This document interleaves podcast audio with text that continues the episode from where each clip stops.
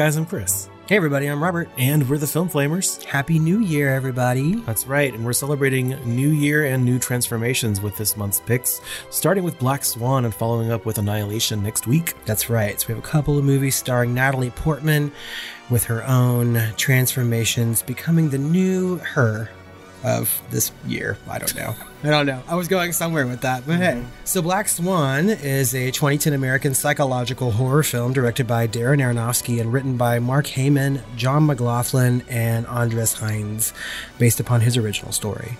The film stars Natalie Portman, Mila Kunis, Vincent Cassel, Barbara Hershey, and Winona Ryder. God bless Barbara Hershey. Mm-hmm.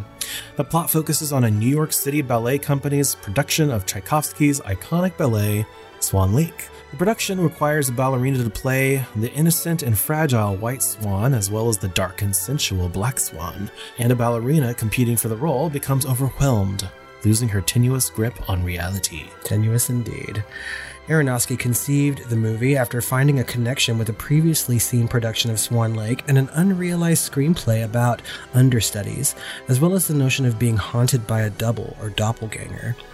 He also considered Black Swan as a companion piece to his 2009 film The Wrestler, with both films involving demanding performances and different kinds of art. The music for the film was composed by longtime Aronofsky collaborator Clint Mansell. And featuring songs from Swan Lake, clearly. Okay, listeners, we felt it. Perfect. We were perfect. This is Black Swan. Was it though?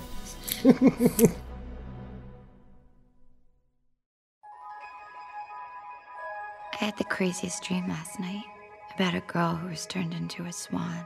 But her prince falls for the wrong girl and she kills herself. He promised to feature me more this season. Well, he should. You've been there long enough. And you're the most dedicated dancer in the company. Our new swan queen, the exquisite Nina Sayers.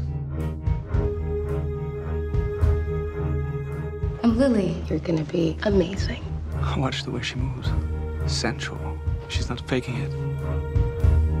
Seduce us! Attack it! Attack it! Come on! Where'd you get these? It's nothing. You sweet girl. Feel my touch. Respond to it. it. Is someone's hot for teacher? I don't want to talk about that. You really need to relax. It's the role, isn't it? It's all this pressure. I knew it'd be too much. I knew it. What's she doing here? He made me your alternate. The only person standing in your way is you.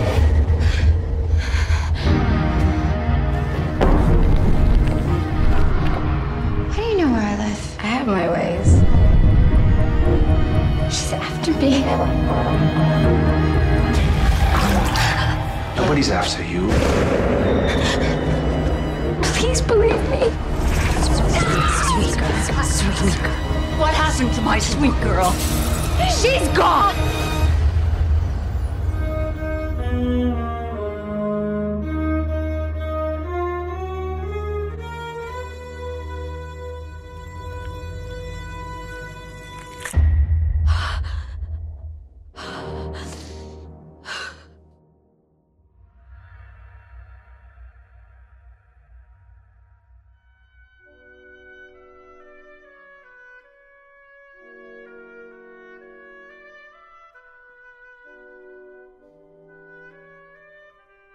Nina Sayers, played by Natalie Portman, is a young ballerina living in New York City with her mother, Erica, played by Barbara Hershey, a former dancer whose career ended when she became pregnant.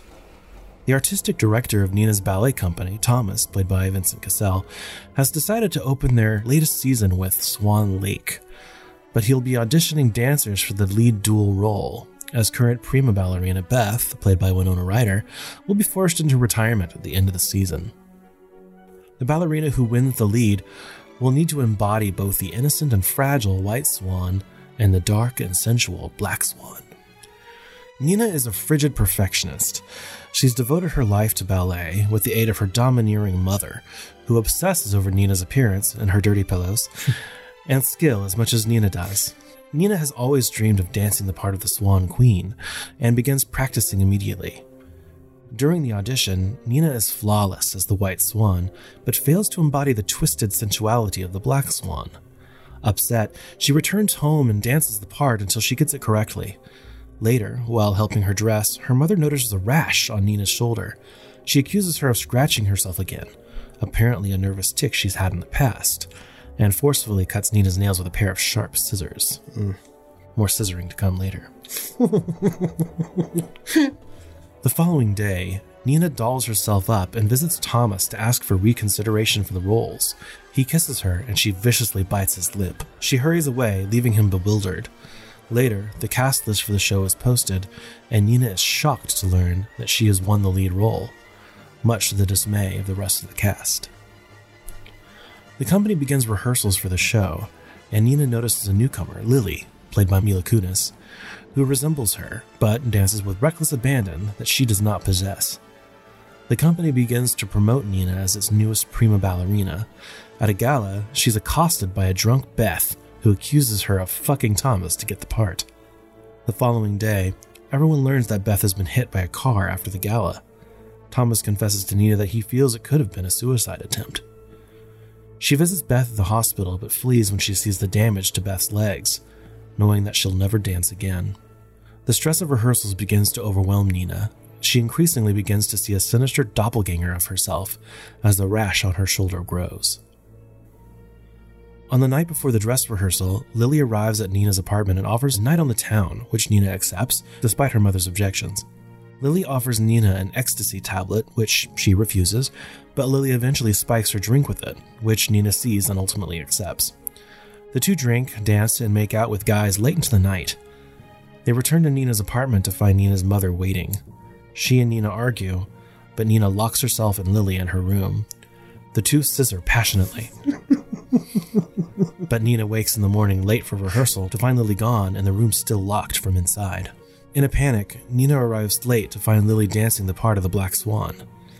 She confronts her about their sexual encounter, but Lily denies it happened and accuses Nina of having a lazy fantasy of her.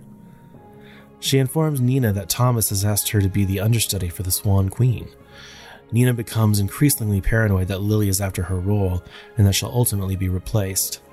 While rehearsing late, Nina spies Thomas and Lily having sex, and Nina imagines Lily morphing into herself. Panicked, Nina rushes to the hospital to get Beth's advice on how to keep a grip on the lead role and to return several items she had previously stolen from Beth due to her idolation of her, including a nail file. Beth doesn't respond well and begins to stab herself in the face with a nail file. Worried she hallucinated and stabbed Beth herself, she hurries home and begins to wash the blood off of her hands. She calls for her mother and heads towards her mother's art studio, where she sees all the drawings and paintings of herself that her mother has made moving and speaking to her. She rips them all down and barricades herself in her room. Nina's skin begins to shift and take on a bird like texture. Her eyes turn red and her knees violently invert in the shape of a bird's. She falls and hits her head, knocking herself out. Nina awakens on opening day very late. Either out of fierce sense of protection or passive aggression, her mother tells her that she has called the company and told them that Nina would not be dancing that night due to her health. Furious, Nina leaves, telling her mother that her sweet girl is gone. At Lincoln Center, Nina arrives to find Lily dressed to dance the lead roles, but convinces Thomas that she is fit to go on. During her dance as the White Swan, Nina falls from a lift position, infuriating Thomas. Shaken, Nina enters her dressing room to find Lily, who taunts her. They begin to fight while Lily morphs in and out of Nina's appearance. During the kerfuffle, Nina stabs Lily with a piece of glass and hides her body in the bathroom. Nina takes the stage as the Black Swan and dances with passionate abandon. During her performance, Nina begins to transform into a large black swan with feathers and wings. She receives a standing ovation and runs off the stage to kiss Thomas sensuously. She hurries to her dressing room to ready herself for the second act, but she finds blood pooling on the floor from the hidden body. A knock at the door startles her. She opens it to find Lily ready to apologize for ever doubting her abilities. Bewildered, Nina looks to her own abdomen to find that she had stabbed herself before dancing the Black Swan. Despite her wounds, she dresses for her final performance. She gracefully dances the White Swan's final scene in front of an entranced audience, including her mother, who is moved by the performance but seems to know something isn't right. Her wound growing, Nina ascends a structure that she is to leap off of as part of her character's suicide. She does, and she lands on the mattress below with a smile. The company rushes to congratulate her on the magnificent performance, but Lily suddenly gasps as she notices Nina's bloody wound. Thomas asks what she's done, but as the crowd roars, Nina only responds, I was perfect. The end. Or is it? It is.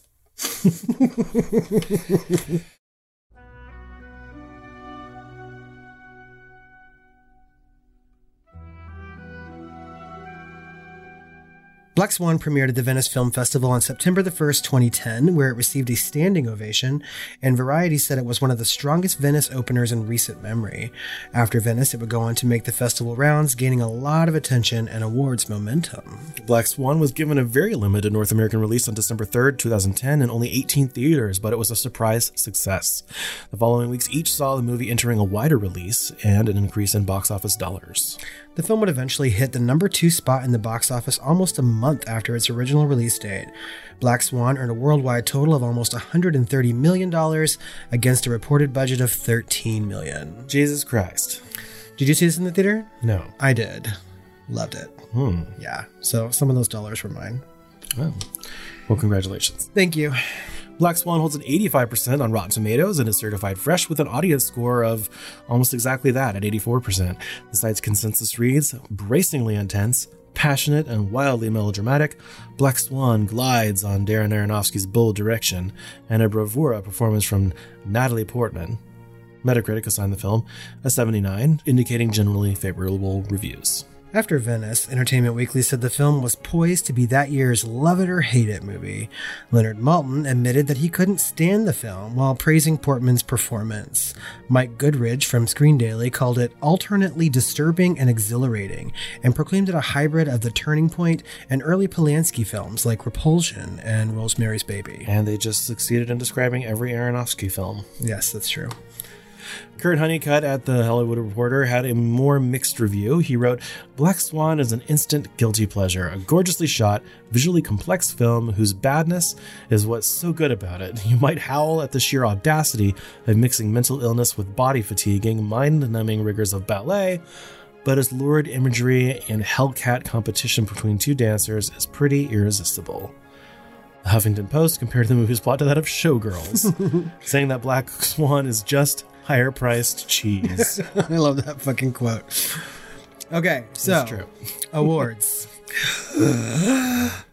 At the Academy Awards, it was nominated for Best Picture, Best Director, Best Cinematography, Best Editing, and it won Best Actress for Natalie Portman. At the BAFTAs, it was nominated for, let's just say everything, but it won Best Actress.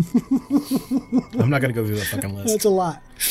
At the Golden Globes, or Dirty Pillows, it was nominated for Best Director, Best Supporting Actress Mila Kunis, Best Motion Picture Drama, and won Best Actress. So I'm seeing a pattern here. Yeah, a little She's bit. winning Best Actress all over the place. Mhm. At the Saturn Awards, even, it was nominated for Best Horror and Thriller Film, Best Director, and Best Writing, and it won for Best Actress and Best Supporting Actress, this time for Mila Kunis. So yeah, it was pretty clear early on in award season that Natalie Portman was going to win everything. Well, she her performance is basically a miracle in this movie. So. Yeah, I mean, I mean, we were we will get into that, but it is good to say that um, Black Swan is one of the very few horror movies ever to be nominated for Best Picture at the Academy Awards. It's, uh, I think, the special six. Yep. So we could go on with these accolades because they are legion. Um, aside from being one of the few horror films to be nominated for Best Picture, over the course of the 2010 award season, Black Swan received 279 nominations and 97 wins. Jeebus. Yeah. Also, this film marks the fifth collaboration between Aronofsky and composer Clint Mansell, which obviously included elements from Swan Lake, which we mentioned before, which, while excellently reviewed and critically acclaimed, took it out of contention for many awards, including the 2010 Oscars.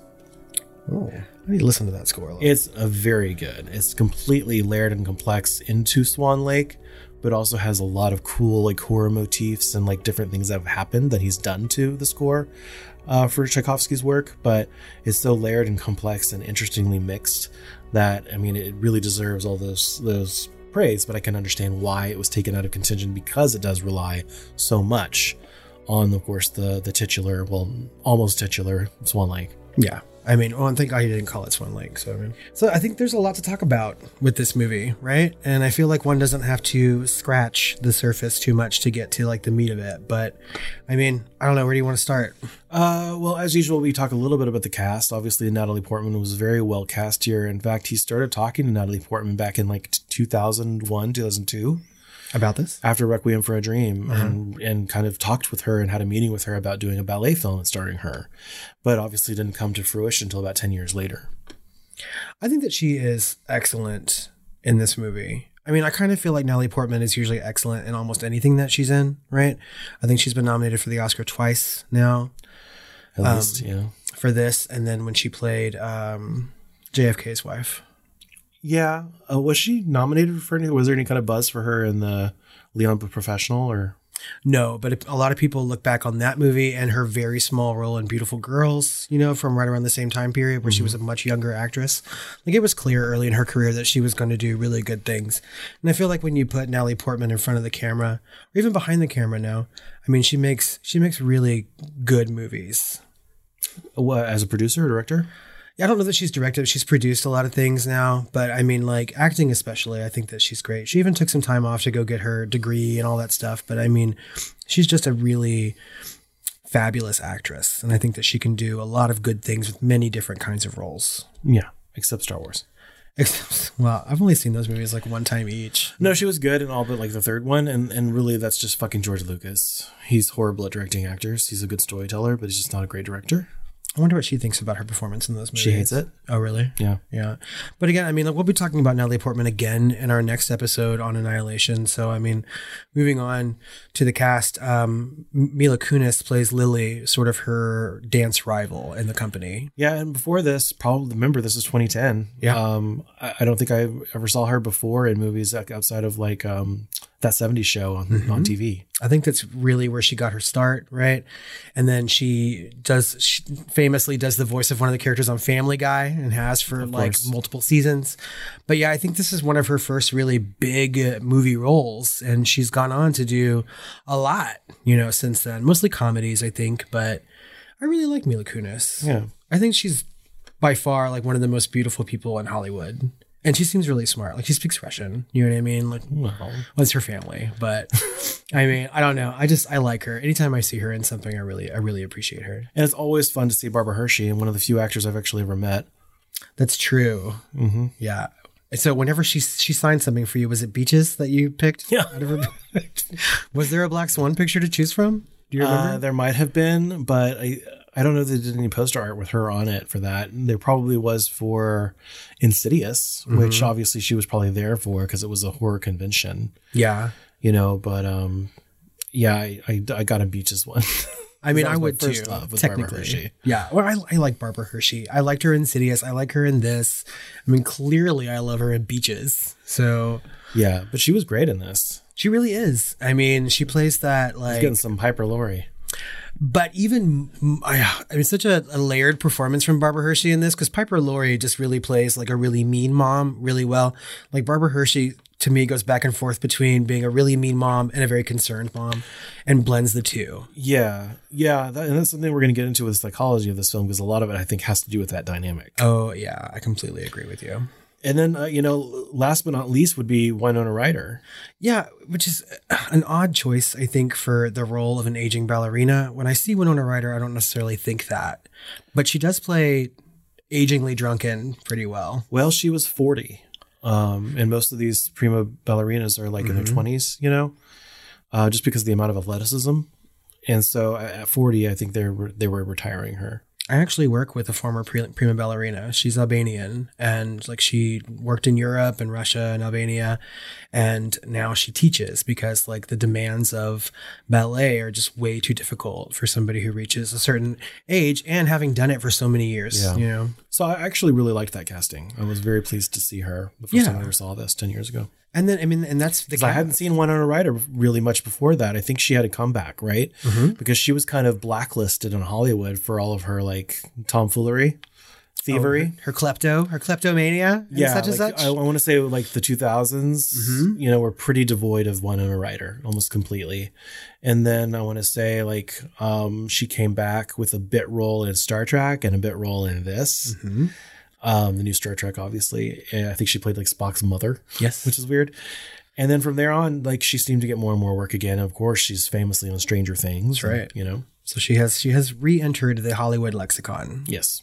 So let's talk about the background of this a little bit. I know we, we touched on Aronofsky being inspired by Swan Lake itself uh, and the world of ballet in general, but obviously had kind of some interesting ties to stories and screenplays that he'd been working on or had read separately, including Andre Heinz' screenplay, The Understudy, literally called The Understudy, which was described as all about Eve with a double set in the off Broadway world. Hmm. So, um, you know, that kind of really made me think more and more about all about Eve and kind of the other things that this movie came from, which we'll get to in a little bit. But Aronofsky had the screenplay rewritten to be set in the world of ballet and then retitled it to Black Swan very intentionally.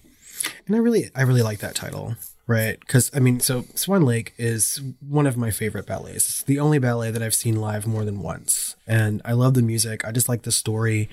And I mean, the way that it's presented in this movie seems kind of different to me. And I really like that he went with that Black Swan route. It, the movie, it sums up the movie so much in just that title. You Yeah. know what I mean? Portman and Kunis started training about six months before the uh, start of the filming to attain the body type and the tone similar to professional ballet dancers, working out at least five hours per day and doing a lot of the dance work in the film. Good Lord. I can't even imagine. Yeah. Uh, and obviously, they did have dance doubles. Uh, I think American Ballet Theater soloist Sarah Lane and um, uh, Maria Riccetto served as dance doubles for Portman and Kunis, respectively, which we'll also get to later because there's some controversy revolving around that. And I feel like the other people in this movie had to have been professional dancers, right? Sort of the backup company, or at least the two guys who played the lead roles in Swan Lake, right? I mean, they had to have been. I don't. They, I don't know. You know, they got some people from like the Pittsburgh, I think, uh, Pittsburgh, Chicago dance theater, as well as New York, and that was shot in New York. Mhm. So I'm not, you know, I don't know, but I know that they got some people from a lot of different places, like the uh, the piano player, for instance, right? That was like, "Fuck you, honey, I'm going home" or I have a whatever. You know, that's a drag queen. Yeah, I think he's in like a, another gay movie or something like that. He's in something else too. I know, but uh, that's actually really funny. I just can't imagine why Aronofsky would choose more actors aside from Portman and Kunis who didn't already know how to dance ballet. You know what I mean? It seems like a, a foolhardy thing to do. Yeah, I don't think you would have. So Yeah. some obviously people with with dance background would have, Mhm. you know, Did Portman have any kind of a, a dance background? and do all the understudies went and worked on Climax. I don't know. oh my god. But uh, the other other interesting thing that I found from the background in the making of this movie really was that the film was shot on 16 millimeter cameras, uh, which normally these days film is either shot on digital or it's shot on 35 millimeter or even like higher, like IMAX, like 70 millimeter film. Like I think Tarantino did the whole of like Hateful Eight on 70 millimeter or something like that, you know, because it's this big cinemascope kind of like, you know, you get this huge amount of resolution and kind of limited film grain and, but a Very- lot of character in the film. very a grand Easy to work with. Uh, as far as like the, the film, I guess, uh, maybe not easy to work with or develop, but you know, it's also very expensive Mhm. to shoot on those. But this was shot in 16 millimeter. I mean, like Buffy was shot in like 16 millimeter. You know what I mean?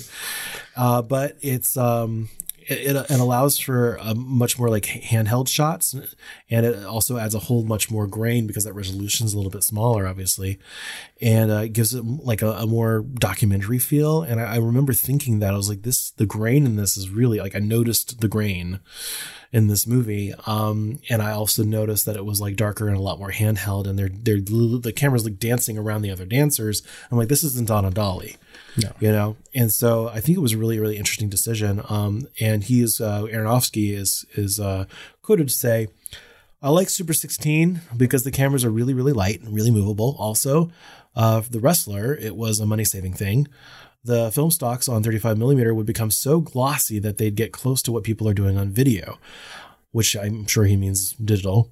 I really wanted the camera to dance, but I was nervous about shooting a psychological thriller or horror film with a handheld camera. I couldn't think of another example where they did that. Really? Steadicams are very different than handhelds because handheld gives you that verite feel. I was concerned if that would affect the suspense, but after a while I said, screw it, let's go for it. Yeah, I think a lot of horror movies were shot on handheld camera. I mean, Well, a lot of like even like the following Michael Myers shots, that's steady cam, right? Right. New city cams and stuff.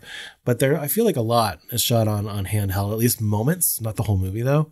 I don't think the, this whole movie was even done handheld. I, I, think it's if you're going, moments. if, like you said earlier, a more documentary type feel. If you're going for something that feels more real, then yeah, there's lots of movies that do that. But a lot of those are like found footagey type movies. Well, he also used like really, really wide lenses a lot of the time in close ups or whatever, so that he didn't limit himself to the look of this thing. Like it could have really looked like TV, you know, mm-hmm. early thousands, late nineties TV, and it didn't for hmm. that reason. They got a real good cinematographer in this, you know.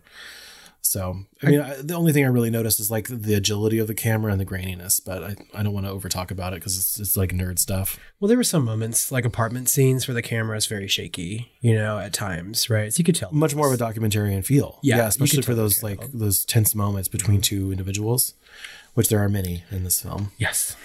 So, and of course, that leads me to look and feel, right? The visual effects, the, the cinematography, the costuming, were all really, really well done here on a kind of a low budget. One of the things that really like spoke to me though is like they have to do so many scenes in these like double mirrored rooms and they hide the camera. Like, I don't know if they did it digitally or if they had like, uh, they did like the window is fake, it's fake mirror type of bit where it's like a, you know, it splits the room in half and it makes it look like it's a reflection when it's not, so you don't see the camera.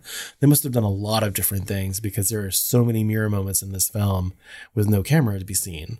And they did a masterful job at moving the camera around with these mirrors when you can't like do motion control and like erase that. So a lot of I, I would assume that there were several scenes in this movie where they had to hand paint the camera out of those reflections. And that would take a lot because you're right. I mean, like a huge chunk of this movie is like people looking into a mirror, sometimes multiple mirrors, right? There's that scene where uh, Nina and Lily enter the apartment after they're drunk and high on ecstasy, right? And they have that mirror in the middle and the smaller mirrors all around it. You remember what I'm talking about? Mm-hmm. Like it's just beautiful the way they do all of it. I it's stunning. Well, like most of the time you see like ballet scenes, you're at an angle, right? You're you're kind of viewing that um, at an angle, and you see mm-hmm. like the lines of the the post on the mirror and stuff like that, and it's all done kind of artistically. There's also a reason so you don't see the fucking camera, Yeah. right? But this one does straight on shots directly parallel to a mirror, and it's just like what the fuck, or perpendicular maybe. Okay. Anyway, it was very impressive to me. No, I completely agree with you. I mean, it, it struck me more on this watch than I, I think it did on the previous watches of this movie. I've only seen this movie a handful of times, maybe like three or four. But um, it was my second watch. Yeah, really? And uh, yeah, I mean, like it just really hit me how often people are looking into a mirror or looking away from a mirror or something in this movie. It's just um, like 90% of it Yeah. is in mirror. And I think some of the best effects too, when she starts to sort of lose her grip on reality, when you can see what the reflection is doing that's different from what she's doing in reality. It's just really, really neat looking. I feel like we've been talking about mirrors a lot too. Weren't we recently talking about mirrors and talking about Poltergeist 3 like randomly? Oh, there's a lot of mirrors in horror. I mean, there's literally Yeah. a horror movie called Mirrors. Kiefer. yeah. So um, there are some controversies regarding this film. Okay. Right. So several critics notice the striking similarities between Black Swan and a 1997 Japanese anime film called Perfect Blue. In that film, a Japanese singer retires from music to pursue an acting career, and after becoming a victim of stalking, strange murders begin to occur around her, causing her to lose her grip on reality.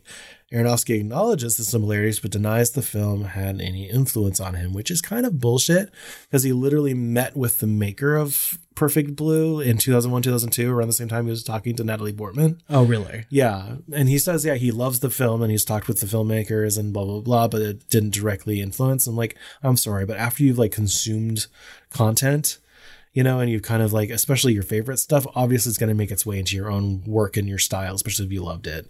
You know what I mean? So you can't say it wasn't an, an influence. He's, he's trying to say it's not a direct influence, but there was almost a lawsuit, I think. Oh, really? Oh, I mean, I didn't know that. I've never even heard of this movie until doing some research for this one. Right. Yeah. So You're not a big anime. No, I'm not. I was wondering if if Matt had seen it or something, but I hadn't even really heard of it. You know, obviously the big ones that I've seen are, you know, all the Miyazaki movies, like Spirited Mhm. Away, and then, um, you know, some of the other things like Paprika and like obviously um, Akira. I haven't seen Akira. Akira. I haven't seen. I haven't seen any of those. You're, Um, you're gonna need to because there's some fucking body horror in that one. Akira. Yeah. I keep hearing it's very good. It's my list to show you. I don't know. I really feel like, like you just said. I mean, I, once you've seen something, once you've consumed it, it's going to influence what you do. And I feel like people need to be a little bit more generous with, you know, saying, "Yeah, I was, you know, influenced by this." It doesn't necessarily mean you copied it, but if influence is there, it's there. Stop trying to dance around the fucking fact of it. Well, I mean, speaking of generous, the American Ballet Theater dancer Sarah Lane served as a dance double for Portman in the film, as we previously discussed. And in a March 3 blog uh, entry for Dance Magazine, editor in chief Wendy Perrin asked, Do people really believe that it takes only one year to make a ballerina? We know that Natalie Portman studied ballet as a kid and had a year of intensive training for the film, but that doesn't add up as being a ballerina. However, it seems that many people believe Portman did her own dancing in Black Swan. This led to responses from Benjamin Millepied, I guess that's it, Millepied, and Aronofsky, who both defended Portman, as well as a response from Lane, claiming that she had not been given enough credit. She actually went on, uh, based on that, to made a public statement shortly before the, the DVD and the Blu-ray released in March March of 2011, claiming that the film's producers asked her to not conduct any interviews until after the awards season, so that Natalie Portman could receive most of the dancing credibility. Uh, mm, eh, I, I don't know. I feel like I have things to say about that, But I remember this all going down. It was like tabloid bullshit for like you know. yeah, because I remember when this came out, people were talking about that, especially after she won the Oscar, right? Yeah, And I feel like, as we were talking about off mic earlier today, too, I feel like her performance in this is so much more than just the dancing aspects of it. Yeah, that's hard for lay people to try to get that, you know? Yeah. And of course, no one's calling her a fucking ballerina, you know? Nobody during award season was like, oh my God, she's a ballerina. But she trained, you can train hard enough and Yeah. get some of the basic things down and have it still look good. Well, when you're when you're a fucking prima donna and your whole world is ballet, I mean, she just mirrored this whole fucking thing. Mm-hmm. She really did. And like I remember that back and forth. And I'm like, honey, they don't give Oscars for ballet. No. You know what I mean? They're not giving Natalie Portman an Oscar for her ballet performance. They're not. And It's like I'm sorry, however devastating that that news is, but um, you know, also both things can be true. You know, like the obviously a studio, especially one that's up for a bunch of awards, either surprisingly or intentionally, is going to support their star. You Yes. know, as part of a marketing effort, you know, and even a promotional video released about the special effects uh, used in the film was also altered, so it didn't include aspects of how Lane's face was digitally replaced with Portman's during complicated dance moves. okay. I didn't know that. So the plot thickens. Choreographer and Portman's uh, fiance Benjamin Millepied counteracted Lane's comments. It's important that this is we know this is Portman's fiance. I did not know that either. Yeah, it was uh, so believable. It was fantastic.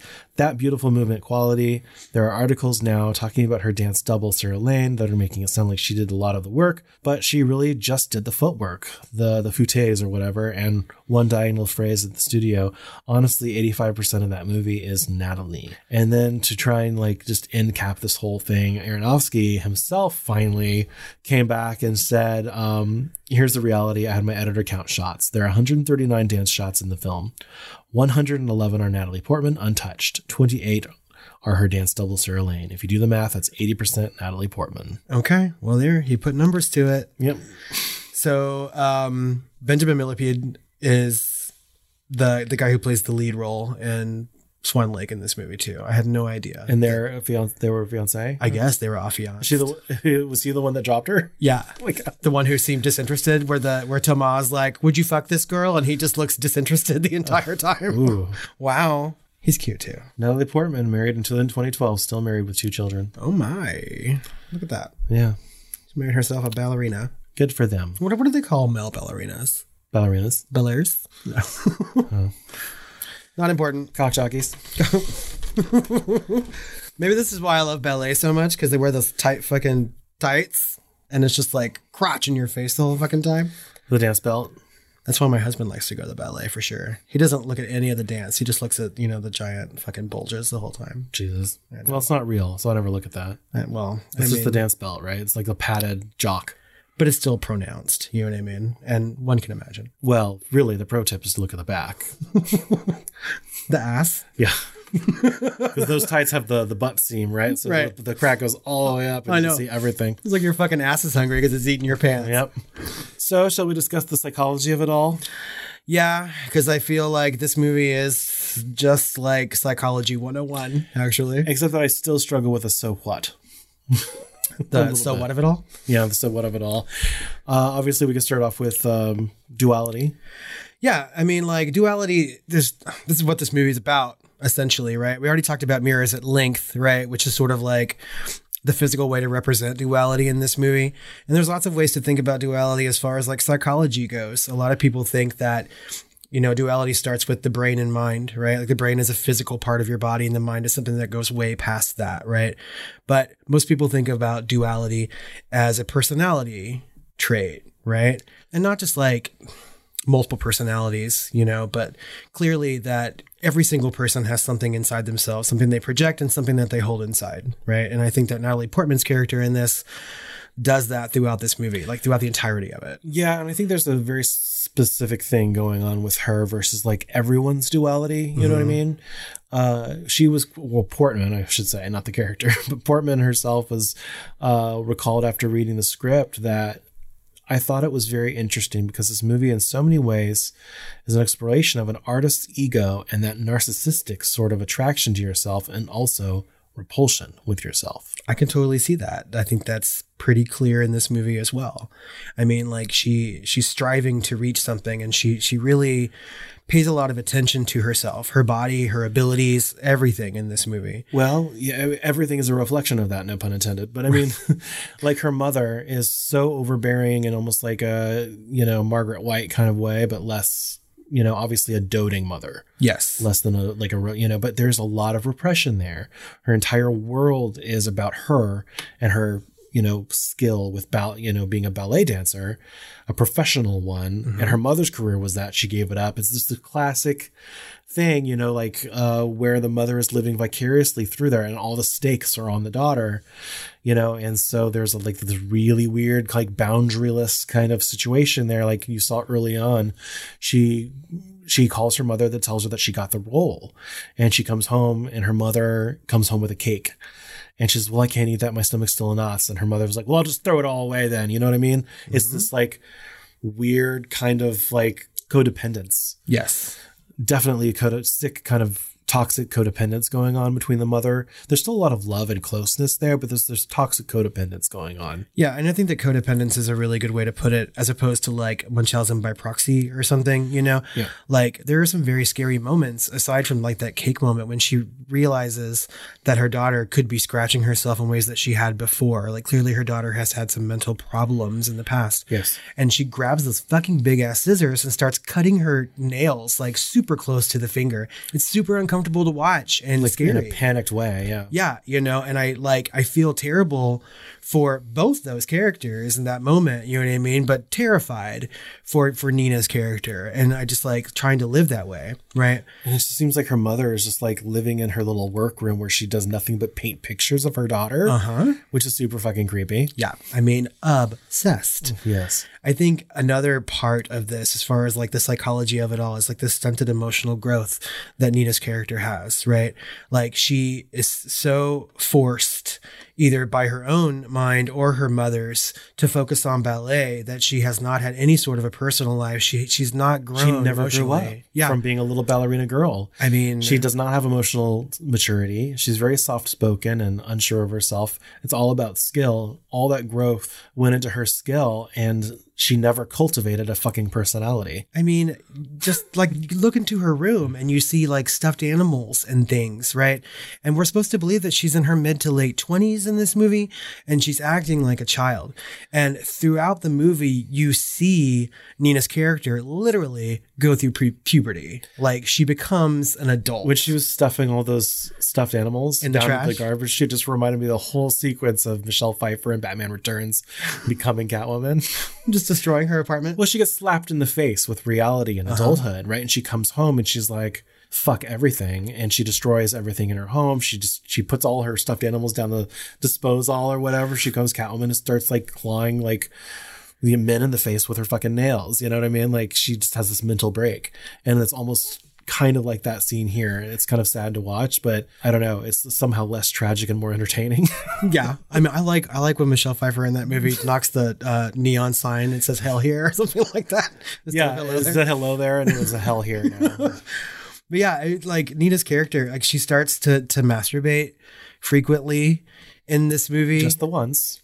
Well, I mean, she she tries to had to touch herself in the tub a little bit, and then she, there's that one scene where she wakes up and she's really going downtown, and like turns over and sees her mom sleeping in the chair. Yeah. How fucking uncomfortable is that? Yeah. I mean, like, oh my god, can you imagine like waking up and you got a little like morning wood going on, and then you look over and your mom's like sitting there? I would die. Well, she basically did. Yeah. I mean, she doesn't have a lock on her door. She has to get that bar from the trash area to keep her door locked. You know what I mean? There's just so many things that she does. She's even asked a direct question by one of the characters as to whether or not she's a virgin, and she skates around that answer, you know? But she was like, you know, she she had had boyfriends before or something like that. But I mean, like she's clearly out of her element, even when they meet those two guys in the bar, Tom and Jerry, right?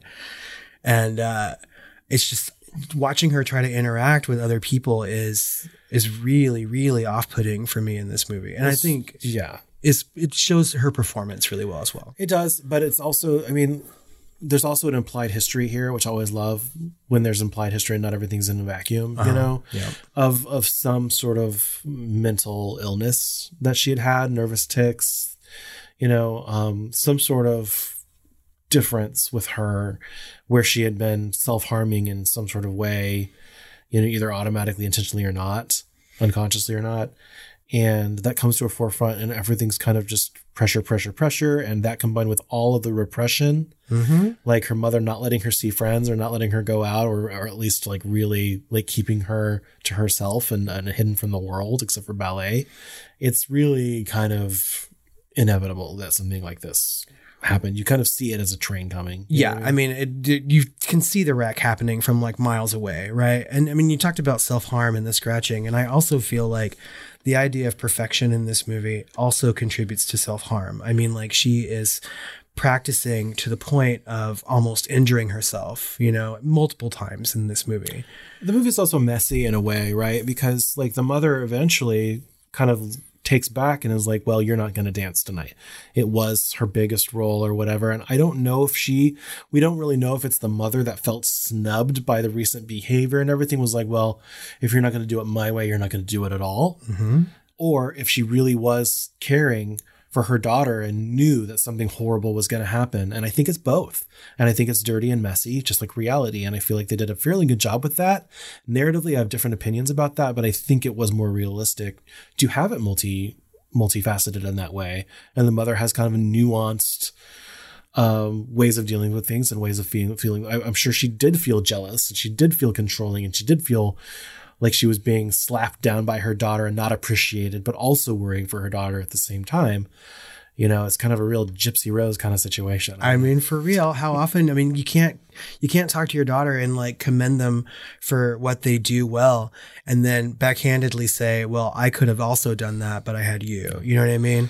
Like all of these things that we just talked about really combine to create the psychological fracture that we see Nina go through in this movie. Enjoy your cake, JonBenét. I mean, I mean Nina. So I mean, like she clearly is having some sort of emotional breakdown and a psychological breakdown in this movie. yeah, I think we've, we've probably beat this horse to death talking about that, but I know. I just find it fascinating. it is. It's really know? fascinating watching this movie and to see how it kind of evolves or devolves. Out, out of any movie that you can talk about from a psychological standpoint, I think this is like tops, really. He kind of takes a lot of those things from other of, that we've seen before and kind of brings it all together. Like we we mentioned, all about Eve. There's a movie in the 40s called The Red Shoes. That's literally about uh, ballerinas, like you know, um, battling each other. You know, and then uh, Polanski's The Tenant, which was uh, all about Eve and The Tenant were direct. Like he has actually acknowledged. Aronofsky said The Tenant and All About Eve were like the biggest things outside of Swan Lake itself, along with Repulsion and Rosemary's Baby. I don't see that as much. Um, I wrote down Gypsy and I wrote down Carrie, and I wrote down Fight Club as also things that remind me of this a little bit, Yes. especially Fight Club a little mm-hmm. bit. One, I think like I think comparisons to Carrie is kind of head on. You know what I mean? Like we can see it. Oh, right? yeah. There's a mother daughter dynamic in this movie, just like there is Carrie. But instead of exploding, she implodes, right? Which is more realistic in a way, Right. Uh, as far as an ending of Carrie. But again, I mean that's another movie that about someone's like stunted emotional growth and physical growth. And overbearing mother. Yeah, I mean like it was Carrie all over. I was watching it and I think I texted you. I was just like Showgirls plus Carrie equals Black Swan. Yes. Very much. Obviously, Showgirls, you know, is all over this as well. But I mean, that's a separate thing. Yeah, I mean that's just fun to mention. You know what I mean? But like this movie, I think this movie does owe a debt of gratitude to Carrie. And I think it also kind of was a little bit of debt of gratitude to Fight Club. Is this person in reality the entire movie? And then you kind of find out, no, this is this mm-hmm. whole time, this entire character was a figment of this person's imagination. And there's a lot of that in Black Swan. Oh yeah, I mean there's so many times that you're watching this movie and you have to ask yourself like is this real or is this a hallucination? And I'm not sure that you can even find an answer to the question to that when you're watching this movie. I don't know that we could ever fully know. Yeah. Like, for instance, there's two big questions for me. Like, did Nina kill Beth? Exactly. I feel like if she had, then there would have been consequences sooner. Yeah, I mean, it seemed like nobody was watching anybody in that hospital though. No. You could Yeah. just come and go. I mean, clearly it wasn't COVID times. Beth just her stabbing herself in the face, thinking her career is over or whatever, just I'm nobody. I feel like she must have been on suicide watch or something. She had to have been.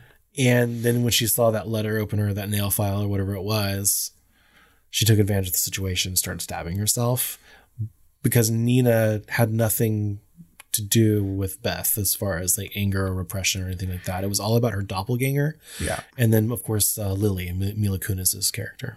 Well, I mean, I, Beth. Beth did accost her and accuse her of using her sexual wiles. She went to her for it. advice, not Yes. to accost her back. You know what I mean? Well, and then she she went to see her anyway, just to bring flowers and make sure she was okay earlier in the movie. You know, she had no ill will, which leads me to ask. I mean, was Beth even hurt? Could that entire thing have been a hallucination? We don't know. Yeah, she wanted to be Beth. She Clearly. idolized her, obviously, versus the Mila Kunis' character, which she did feel was her mere reflection or nemesis. I, I think by this time in the movie, you have to really question anything that's going on screen. I mean, yes, her hands are bloody and she's washing them, but could that also be in her mind at that point? I mean, We don't know. Yeah. uh, it's alluded that that Beth could have done that to herself. That Nina could have had a hand in it. Mm. Uh, how did she end up with the nail file and bloody hands at the end? Were they fighting over it? Didn't really show that. Showed her close, but not that close.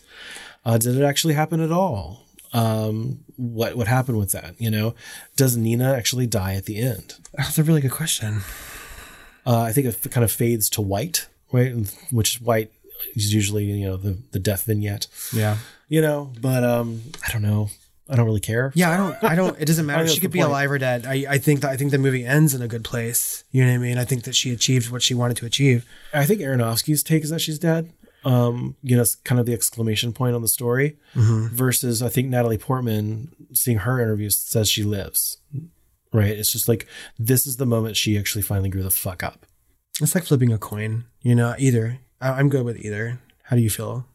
I think she's dead. Yeah. I, I, think it's it's a better story If she dies, if she's if she's dead. she achieves perfection and then dies immediately. I mean, granted, that was a very small shard of glass, but yeah, she just pulled it out. It seemed little, and I was just like, oh, I've had bigger than that. I've had bigger than that, Natalie. Come on.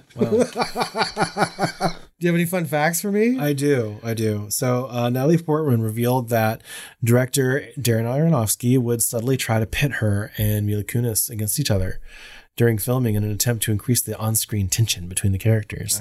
So uh, that included keeping the two actresses separated during filming and sending each of them like intimidating text messages about each other's performance that day. However, according to Kunis, this backfired because they were already good friends before filming. Whenever they would get wind that the other one was doing really well, they would respond in congratulatory support, not rivalry. oh, stop trying to pit women against each other, I don't know how Darren. he didn't know this because, like, I, I feel like they were friends, and then I think Natalie Portman actually like went to the casting director and said, "Pick Mila, like she's ready for this, really good for this role," and that's how she was hired. I don't know if Darren Aronofsky knew about that, but should have. It's his production. Well, I feel like there's a big circle of people, like actors of, of this particular age. So, like Natalie Portman, Mila Kunis, Seth Green, whatever, they all sort of run in the same kind of Hollywood circle or whatever. Maybe. So, I mean, yeah. Yeah, I mean, that makes sense. But she literally is the reason she got hired. Well, that Mila got hired. So I feel like Darren Aronofsky should have done that. But When they're both good enough actresses, they don't need that kind of fucking push I mean, really, to work. stop it. Please. Anyway, the budget on the film was so tight that when Natalie Portman had a rib dislocated during a lift and called the producer for help, she was told that the production could not afford a medic. Portman stated that if they needed to cut items from the budget, they could take away her trailer to hire a medic. The next day, her trailer was gone. Portman had to uh, re- receive physical therapy during filming, and one of her sessions was actually incorporated into the final cut. So, choreographer Benjamin Millepied um, brought in Michelle Rodriguez Newell, an actual physical therapist, and director Aronofsky told Portman to stay in character during the appointment. And that's what you see when she's going up under her ribs and stuff. Oh yeah. Yeah, so that was real. Oh, That was a, neat. Natalie Portman's real appointment with that physical therapist. Oh, Yeah. when she's like cracking her feet and shit too. Yeah. I don't like that sound. So, uh, subsequent dance sequences were filmed by having Portman lifted from her armpits rather than her size to avoid repeating the injury. But it took Portman six weeks to fully recover. Jesus, that is dedication to a role. In fact, when shooting Black Swan, Natalie Portman sustained a lot of injuries, which caused delays to the production. The most common injury was her left toe, which had to be restrapped while the cast and crew waited every single time. And this kind of delay was so frequent, it was called Natalie Portman's left toe delay, which was later shortened to portmanteau. Portmanteau.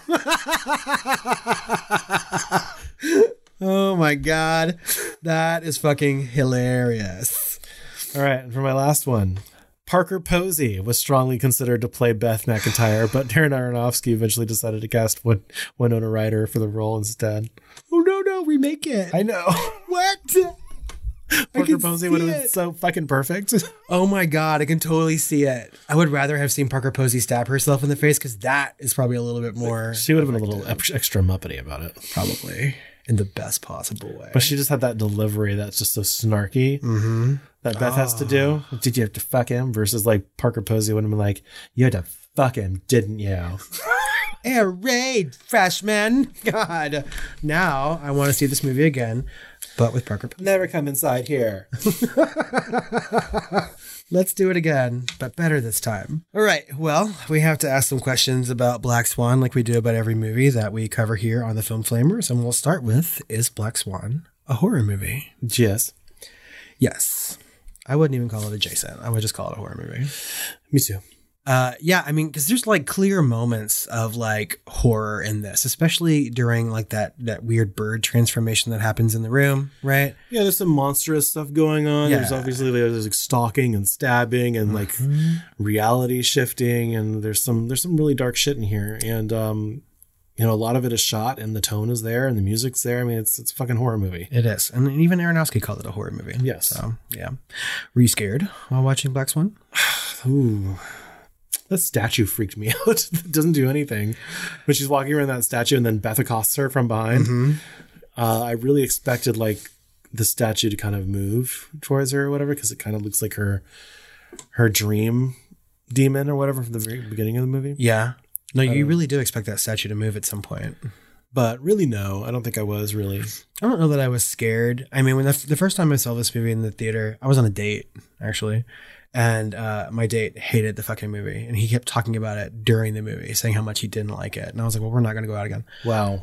But uh, I mean, I was kind of on the edge of my seat, and I really get creeped out by like facial transformations when it goes from one person's face to another. Yeah, I kept seeing the ballet dancers like with beaks and shit, but it was like such a half second type of thing that I was like, mm-hmm. did I see that or did I not see that? You know what I mean? Or It's like- subtle, subtle supernatural, which I love. during that sex scene, right, where her face is changing from Natalie Portman's to Mila's, right, while she's going down on Natalie, is is creepy, you know, and scary. And anytime that something is happening in a mirror that's not happening in reality, I also find creepy. There's lots of scary moments in this movie. Yeah. So out of five stars, what would you rate Black Swan? I give it a four, and this was very tough. Like if I was still doing points, this would be like a four point nine or something like that. close. because, but I have a kind of an issue with Okay. this movie, and my main issue, as far as rating is concerned, is like everything, like the production quality, the acting, certainly, um, packaged as a whole, kind of deserves that five star.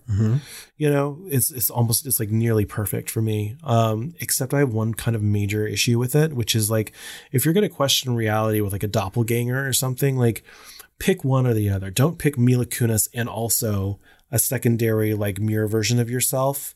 You're just kind of putting the middle finger up to the audience and trying to keep them off.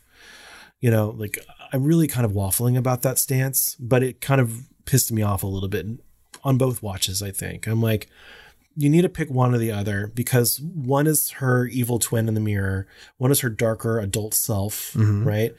And the other is Mila Kunis, and it doesn't really make sense from like a mental like a mental illness standpoint, I don't think, or a narrative standpoint or anything else outside of just trying to confuse the audience. Right? It, it takes away from it in some way. I feel too manipulated. It feels too much like a tool. And uh, I was like, you need to go one or the other. You need to just do like Mila Kunis is like everything you're you're putting this into, or you're literally just seeing your your evil twin. I don't know how the movie would have worked in either direction without both, but I might evolve eventually to a five stars on it. I mean, I get what you're saying completely. I, I can I can see that argument, and as to why that would be, you know, a little maddening. I don't I don't share that. I, I gave this movie five stars, and I feel like I do every time I watch it. I think that it's a perfect movie. Um, I also don't really enjoy it as much as I do with my other five stars. I feel like I really have to love and enjoy a five star movie to to achieve that level rating personally. Yeah. and this is something I could watch like every ten years. You know and what I mean? you know that I mean most of my star ratings come out of how my or what my emotional response is to it. I mean, it's a big chunk of it, right? But I actively enjoy myself when I watch Black Swan. You know, I really get into the story. I really get into just the acting performance. I really get into the way that it's made. I think that it's it's a really really good film. Um, I don't know that I would say that it's in my top ten movies of all time. I would definitely put it in my top twenty. You know, I think it's the most watchable of Aronofsky's movies. Maybe I don't know. I'd have to maybe disagree with that. I part of my thing is also like I don't really like many of the characters. Like Mila Kunis is almost the the only likable character, and only then barely by the skin of her teeth. Yeah. I mean, I would agree with that. I think Like, she's I don't like. Natalie Portman's character. Like I don't. I can't.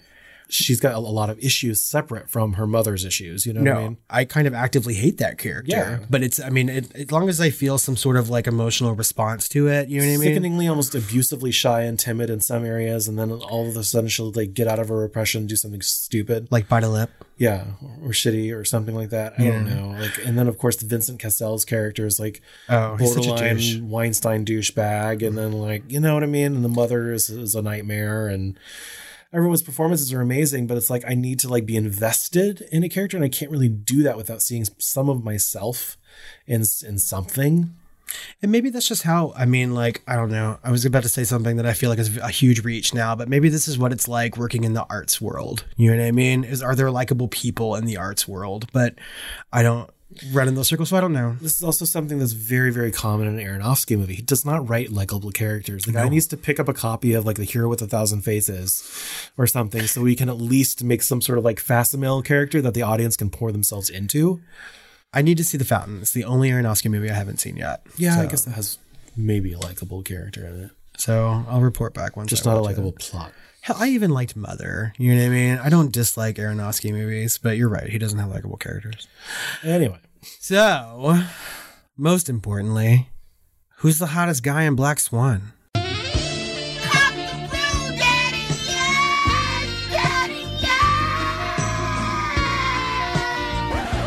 That would be Sebastian Stan. I have to completely agree with you. Yeah, I just saw him because, of course, he's in he's uh, the Winter Soldier from MCU, and he's been in uh, a movie I'm going to make Robert see for one of our game months that's coming up. Um, the Covenant. the Covenant.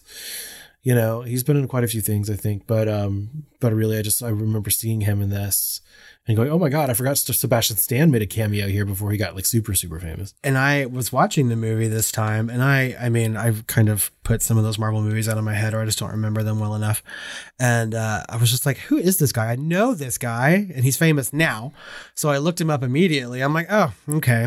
It's Bucky. Is that his character's name? Bucky or um, Bucky Barnes, Winter Soldier, Winter Soldier. But he's super hot in this movie. For I mean, he's a very brief role, and I guess a really close second would be Natalie Portman's husband, Benjamin Millepied, who plays like the lead male part in Swan Lake. He was kind of dreamy as well. Okay. So, but yeah, definitely Sebastian Stan. As always, we want to know what you think about the movie and our conversation about it. You can find us on social media at the Film Flamers on Twitter, Facebook, or Instagram. You can email us at tiredqueens at filmflamers.com or you can call us at 972 666. 7733. I was perfect. Mila My Kunis.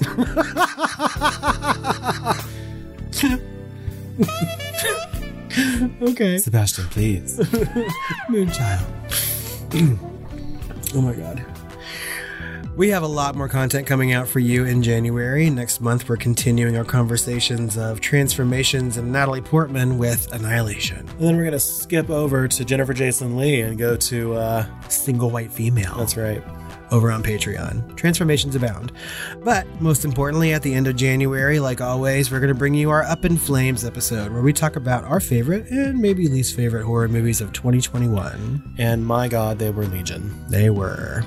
Guys, we need some reviews. Head over to Apple Podcasts or iTunes. Leave us a five star review and why you like us. We'll read that on Shooting the Flames. And like Chris said, we have a Patreon episode coming out this month. So head to patreon.com slash the film flamers and join our family over there. Well, Robert, I have to go practice my dance moves. That's right. I have to go masturbate in bed before my mom shows up. Oh my God. I don't know. I have to go write a portmanteau. well, before you do that, let's have some sweet dreams. Have you ever tried any belly moves? You have a big Leslie dream about me? oh my god. Big Leslie dream. I kind of wish they actually had sex though. That's hot. yeah. It was a hot lesbian Was sex it? scene. Yeah, it was. Sing a lot. I'm a gay man. I know. It kind of makes me wish I was straight just for a minute. What other movie did you see that made you wish you were a lesbian? I forgot what that was. Wild Things? No. Something you saw in the theater years ago. I can't remember. It made me wish I was a lesbian. Maybe I just want to be a lesbian. was that one where they were in the woods and her her lesbian wife was not Oh, oh, oh, oh, oh. Yeah, the one we just talked about. I can't remember that movie. because it sucked. As above, so below. It did not suck. Under the Paris? Under the Paris. no, it didn't suck.